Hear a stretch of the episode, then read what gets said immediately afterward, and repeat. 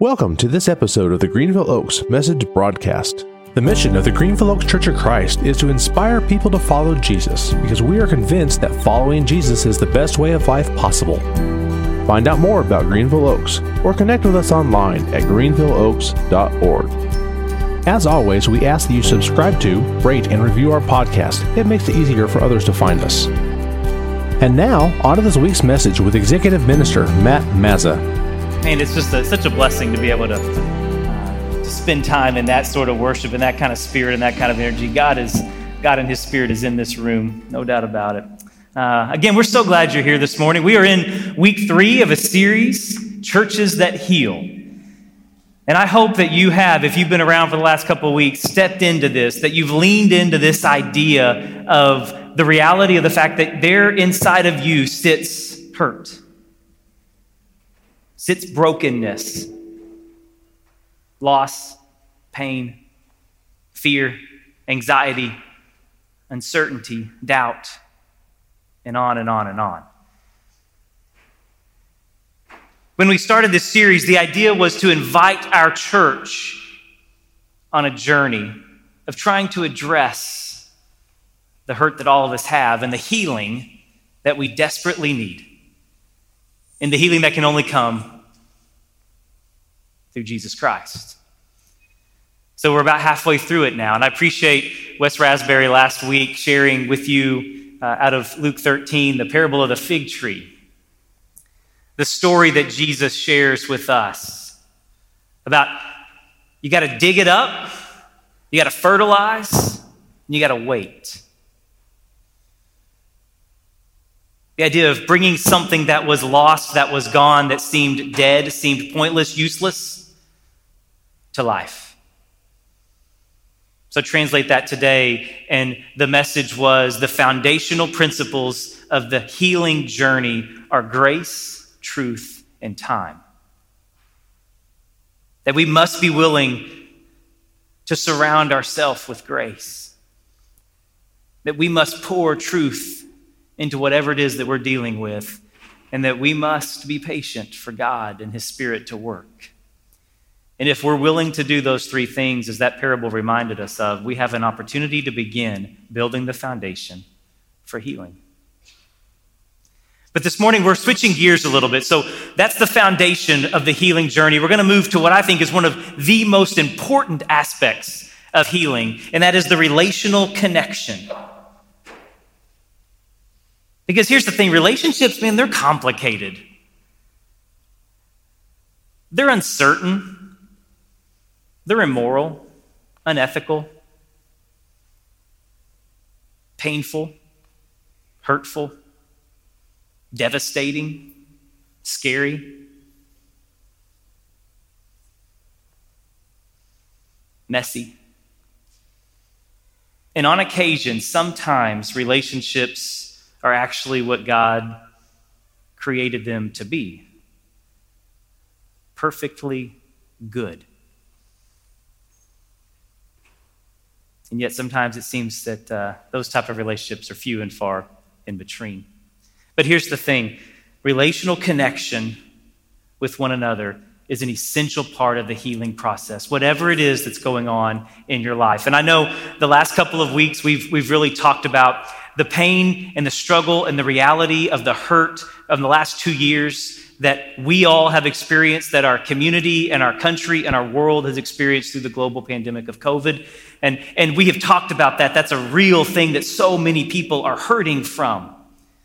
But we want to make sure you don't stop with this. This series is not about COVID. This series is about hurt, because the reality of it is the hurt that you experience may not be about COVID. It may be about your broken marriage from 7 years ago. It may be about the abuse that you experienced 41 years ago. It may be about the job loss that happened 3 weeks ago. It may be about the sense of loss that you've experienced in a relationship 3 years ago. The death of a loved one 12 years ago. Your hurt is unique to you. But what connects us all is that we all have it. We were created to be in relationship with one another. In God's divine, perfect plan, His creation was to be connected to one another. From the moment we are born needing connection. What happens between an infant, a baby, a newborn baby, and its mother, that's godly, it's divine, it's holy. It's a relational connection created by God. That relationship may change over the years, but the need for connection never dies. And so that's what we're going to spend a few minutes talking about this morning. But I've got a couple friends that are here with me. Some of you may know Dr. Greg Patton and Kathy Patton. I'm going to invite them to come up on stage with me. I want to spend a few minutes, and I want you to have a chance to hear what I think is an incredibly powerful story, a life-changing story about relational connection. As you hear the story that they're going to share here in just a few minutes, I want you to listen for those moments in which you hear and see God clearly working in a relational way that only He can work through human beings. Thank you for being here. I want to share with you all that Greg and Kathy had absolutely no desire to be up here on stage with me this morning, none whatsoever. In fact, when I told a few people that they were going to be here, they were actually shocked that they were going to get up on stage in front of people. And so I'm grateful. I'm grateful for the fact that you're courageous enough to share your story. And what I hope will happen is I hope God will speak through you, speak through your story, and have an impact on people. I know First Service loved it, and I think it will have the same impact. Okay, so let's kind of set the context a little bit. 1 year ago today, by chance, this was, or maybe not, that something very traumatic, a life-changing experience began. Kathy, you want to start us off? Help set the stage. What happened?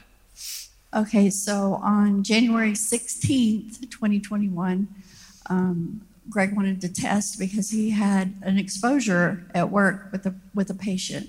And so we both tested. Mine was negative, but his was positive. And we said, okay, we'll deal with it. And then through the week, his condition, the symptoms really escalated. And so on January 23rd last year, we were actually sleeping in separate bedrooms. He told me to sleep in the guest room. We were trying to isolate so I wouldn't get it since I had tested negative. So he came into the guest bedroom and he said, it's time. And it was like 5 a.m. And so I hopped up out of bed, knew exactly what he meant. And we got in the car, called the kids from the car, and told them we were on our way. What was going on with you, Greg, physically? What was happening to you? I was just rapidly getting more and more short of breath, coughing, just getting exhausted from trying to breathe hard. So you could physically feel yourself declining. Dying. Wow. Okay, so you get Greg to the hospital.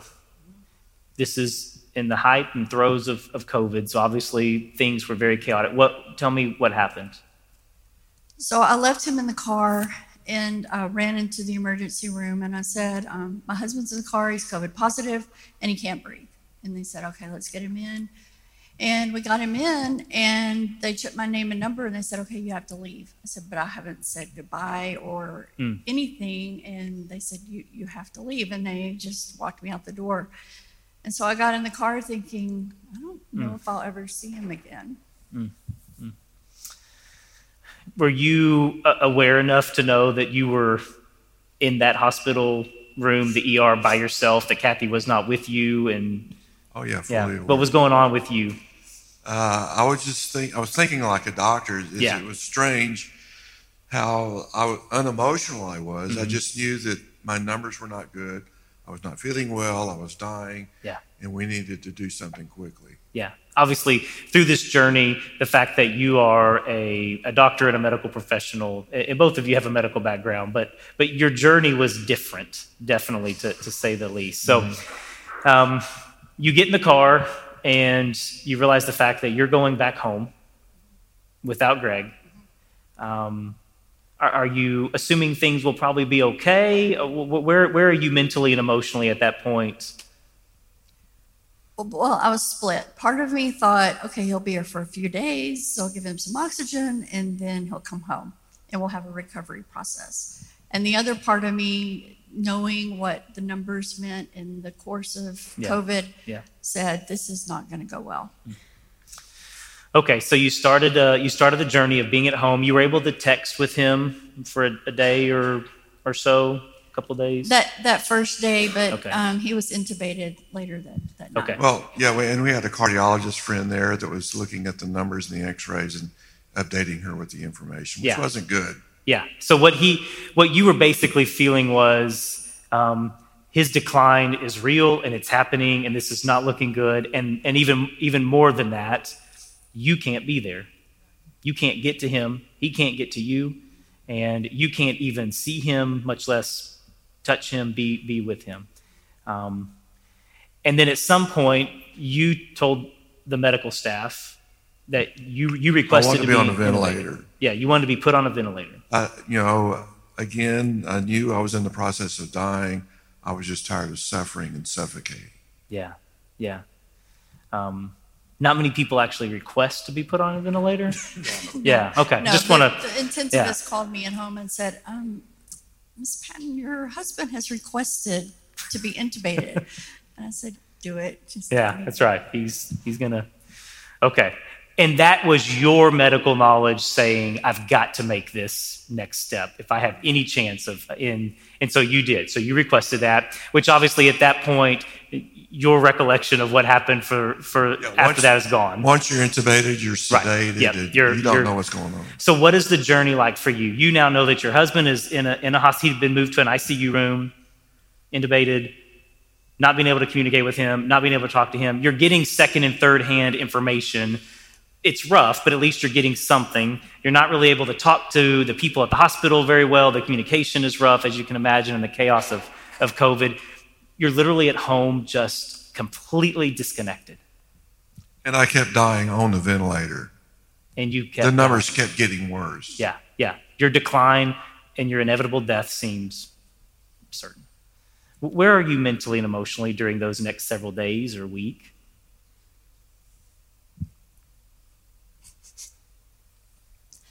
It was our kids. What'd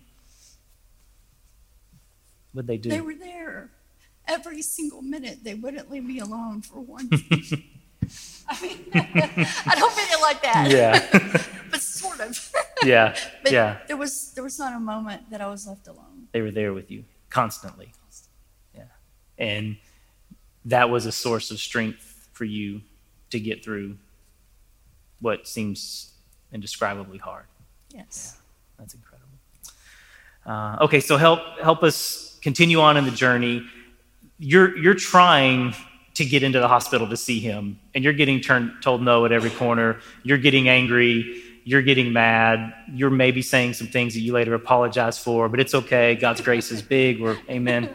So you're having a battle to try to get in to see your husband who is dying. And finally, you're able to get in. Tell me about the day when they finally said, okay. So they finally let me in, and I walked in, and he was, I mean, it just didn't look like himself. And I had FaceTimed with him one time, a nurse arranged, and he looked so good. He was peaceful. But when I went in, after all of the ups and downs, he did not. So just physically, his body had it's taken its toll on his body. And I was thinking, he's dying. Okay. So what did you do? What did you do when you walked in the room? What was the first thing you did or thought or felt? Well, I started praying over him. We have a friend who asked me, what have you been praying? And I said, well, I've been praying for him, for healing and recovery. And he said, no, you're doing it wrong. I said, oh, okay. Well, what do I need to do? And he said, you and Greg have a covenant with God, and you are one, and you need to pray over him as one. He is your other half, and that's what I began doing. And you can look back and see his numbers begin to improve. You shared with me that because of all the equipment that was around his bed, there were no chairs, there was no, the traditional hospital room was not traditional because of everything that was going on, that you stood. Visiting hours were from 7 a.m. to 7 p.m. You stood by his bed 12 hours a day. And praying over him. Praying over him. And there were forces trying to force her out of the ICU. Yeah. Both patients on each side of me died during her my stay there. So there were definitely negative forces trying to push her out of that room. Yeah. And Greg, you shared at the first service that Kathy definitely passed the I love you test. Yes? She passed the I love you test. She definitely passed that. Because standing for 12 hours in an ICU, day after day, watching your loved one on the ventilator is probably one of the hardest things you can do. That's probably one of those things we should include in premarital counseling is, are you willing to stand for 12 hours, day after day, when there's no chair? What an incredible experience. So you're standing there, you're praying over him. Everything, every doctor, every friend doctor that you know who is trying to be as optimistic as possible, everything is trending towards he's not going to make it. And in fact, your family even began having conversations about the reality of what seemed inevitable. I mean, we were talking about the numbers. We would Google medical journals. What does this mean in regards to COVID? And it just did not. Background, we have a daughter who's an ICU nurse. Yeah. We have a son that's a paramedic. And they were looking at the numbers, and there was nothing good that they could say. Yeah, there was a whole lot more trending negatively than positively.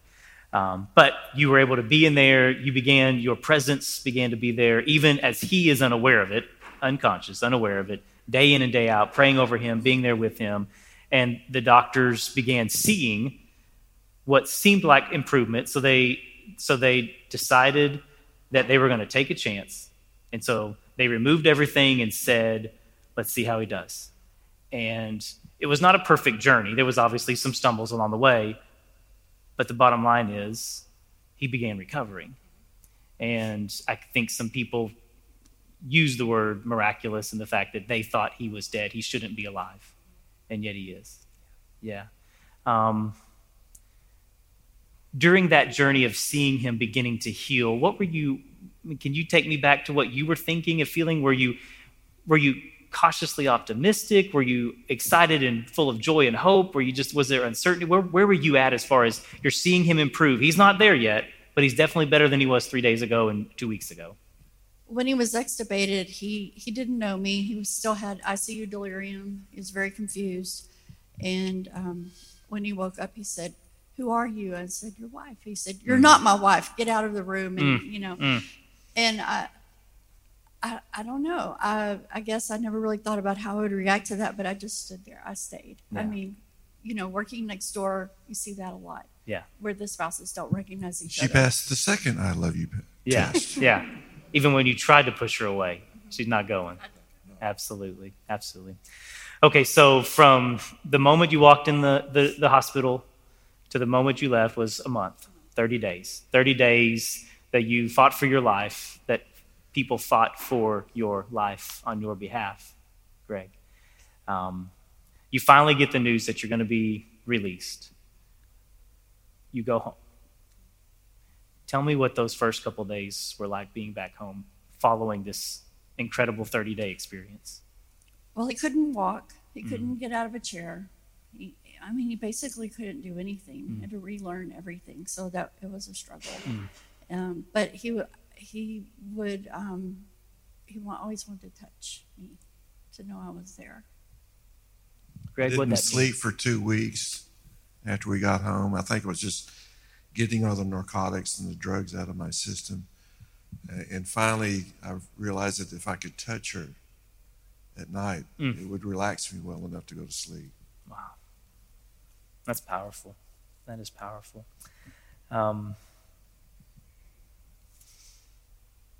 Thank you. I know this wasn't easy. I know. I asked. It was a big ask for you to recall some of these things. And I know that, Greg, you're still on a journey of healing. You are back practicing, but you're not back to 100%, and you're dealing with some things. And so we continue to pray for blessings of healing and recovery for you. Well, Matt, I didn't say this was the first service, but I want to thank you and the elders at this church for praying for me also. Absolutely. Yeah. There's a lot of people in this church that they may not have even known who you were, but they were praying for you. They were lifting your name up. And And it's an incredible testimony to the healing power of our God. So, church, we thank Greg and Kathy for being here. Thank you. Thank you.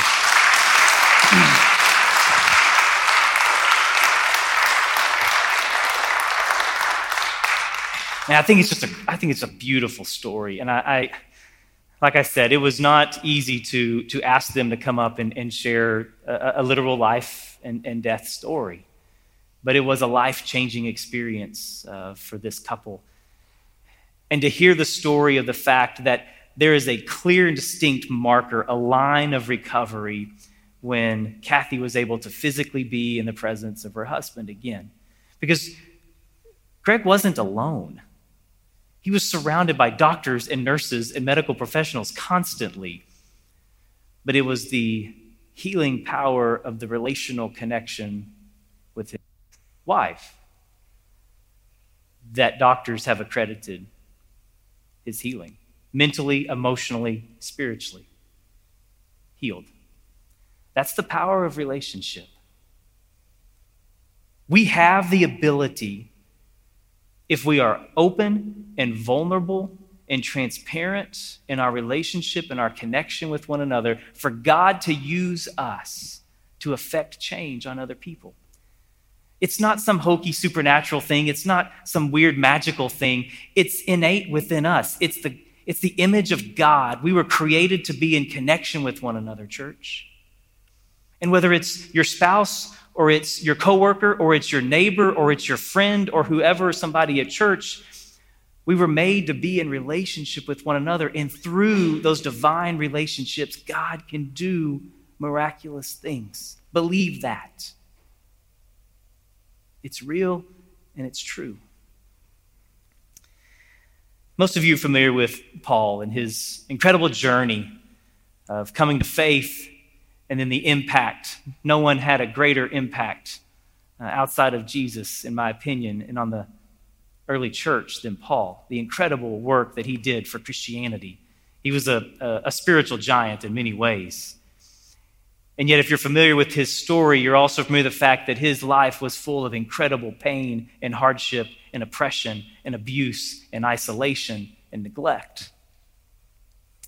And I want to pull out just one little snapshot, a moment out of 2 Corinthians to share with you, because I think it really paints a picture of the power and the opportunity of relationship. In 2 Corinthians 7:5, Paul said, "For when we came into Macedonia, we had no rest, but we were harassed at every turn, conflicts on the outside, fears within. But God, who comforts the downcast, comforted us by the coming of Titus, and not only by his coming, but also by the comfort you had given him. He told us about your longing for me, your deep sorrow, your ardent concern for me, so that my joy was greater than ever." So the background very quickly is Paul had written a letter. It was not received very well. There was some tension and uncertainty and disagreement with the church and the people and Paul, and there was desire to reconcile it, to come to a repentive moment and to just try to move forward. But there was a lot of junk and a lot of stuff happening around this, and Paul was down. I mean, he was hurting. He was sad. He was disconnected and frustrated and lost. And I love what happens. Because if I can replace that word, downcast, depressed, low in spirit, dejected, lost. That verse 5, "For when we came into Macedonia, we had no rest, but we were harassed at every turn, conflicts on the outside, fears within." Maybe you've experienced a little bit of that at some point in your life. The conflict seemed to be all around you, the fear inside of you, the sense of uncertainty and not what to do next. Fear has grabbed a hold of you. And he says, "But God, who comforts the downcast," that's me. That's all of us. "Comforted us by the coming of Titus." God didn't send an army of angels. He didn't send a supernatural defense mechanism to protect Paul. He sent a friend He sent a guy named Titus. In verse 7, and not only by his coming, but also by the comfort you had given him. This is really, really key. Don't miss this. Paul was comforted by the fact that Titus was there, his presence, his connection, his relationship with him. It brought comfort and peace to an otherwise very difficult moment and season in his life. But what Paul acknowledged was the comfort that I was getting from Titus, Titus received from somebody else. Don't miss that. We have an incredible opportunity and even more so responsibility, that when we have received the healing comfort of God, to share it with somebody else. Church, we cannot keep our healing to ourselves. Our healing is not for us. Our healing is for the world to know who Jesus Christ is. And Titus could have very easily said, man, I'm good now. I don't want to get in the middle of all that. But he stepped into it. We cannot keep our healing to ourselves. Church, I think it's an incredibly challenging opportunity for us and a powerful responsibility placed upon us. For the world to see who Jesus Christ is and how much God loves them by how we relationally connect and love one another and know one another and walk with one another and help heal one another. In John 17, Jesus had a prayer. The last couple verses. I have given them the glory that you gave me, that they may be one as we are one, I and them and you and me, so that they may be brought to complete unity. Then the world will know that you sent me and have loved them even as you have loved me. Church, the world is never going to know who Jesus Christ really is, and the world is never going to know how much God loves them by our clever sermons,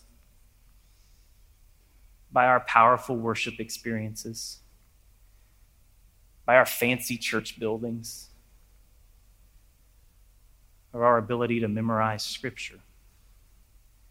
At the end of the day, the world is going to know who Jesus Christ is and how much God loves them by how we love one another and by how we take that love into the world. Amidst everything that wants to separate and isolate and polarize and disconnect, we want to be one. We want to be unified in divine relationship, in connection with one another, as God created us to be. I want to close this morning with some words from the great theologian Winnie the Pooh. It occurred to Pooh and Piglet that they hadn't heard from Eeyore for several days, so they put on their hats and coats and trotted across the 100-acre wood to Eeyore's stick house. Inside the house was Eeyore. Hello, Eeyore, said Pooh. Hello, Pooh. Hello, Piglet, said Eeyore in a gloom-sounding voice. We just thought we'd check in on you, said Piglet, because we haven't heard from you, and so we wanted to know if you were okay. Eeyore was silent for a moment. Am I okay? He asked eventually. Well, I don't know, to be honest. Are any of us really okay? That's what I ask myself. All I can tell you, Pooh and Piglet, is that right now I feel rather sad and alone and not much fun to be around at all.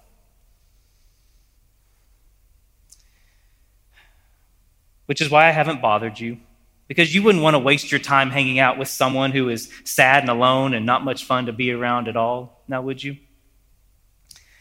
Pooh looked at Piglet, and Piglet looked at Pooh, and they both sat down, one on either side of Eeyore in his stick house. Eeyore looked at them in surprise. What are you doing? We're sitting here with you, said Pooh. because we're friends, and true friends don't care if someone is feeling sad or alone or not much fun to be around at all. True friends are there for you anyway. And so here we are. "Oh," said Eeyore. "Oh." And the three of them sat there in silence, and while Pooh and Piglet said nothing at all, somehow, almost imperceptibly, Eeyore started to feel a very tiny little bit better. Because Pooh and Piglet were there. No more, no less. Just there. Church, sometimes that's all we have to be. Is just be willing to be there. Nothing was going to keep Kathy Patton from getting in those doors and being where she needed to be. And Greg had no idea she was there. But God used her presence and her relationship and her connection to bring about healing. And I believe that. Pray with me, please. Father, this idea of relationships is hard. It's complicated, and it doesn't make sense sometimes, God. And as challenging and difficult and painful and hard as so many of our relationships are, our marriages, our friendships, our co-worker relationships and neighbor relationships. And God, I pray that you would give us courage, that you would give us boldness, that you would give us transparency and honesty and truthfulness for you to work through us. God, sometimes we're the ones that need to receive the healing and give us the ability to be open to receive your healing from those around us. And sometimes you need to use us to be your hands and your feet in healing others, and give us that same openness and that same courage. God, give us the ability to reflect your love and your grace and your mercy to this world through how we love one another, how unified we are, and how we connect with one another. God, I pray that the world will know who you are by how we simply love one another. It's in the name of Jesus we pray. Amen. Stand up, please, and we'll close our time this morning. This is my prayer for us. May we be a people willing to be trusting and vulnerable and open to step into difficult things and allow God to heal us and to use us to heal those we are connected to. And may we, like Pooh and Piglet, be willing to just be there so that the world would know who Jesus is and how much God loves him. God bless you all. Have a wonderful week. Thank you for listening to this message from the Greenville Oaks Message Broadcast. We hope this message helps you to inspire people to follow Jesus, because you're convinced, like we are, that following Jesus is the best way of life possible. Connect with us on Facebook. You can find and like our page at Greenville Oaks. Discover more about the Greenville Oaks Church online at greenvilleoaks.org.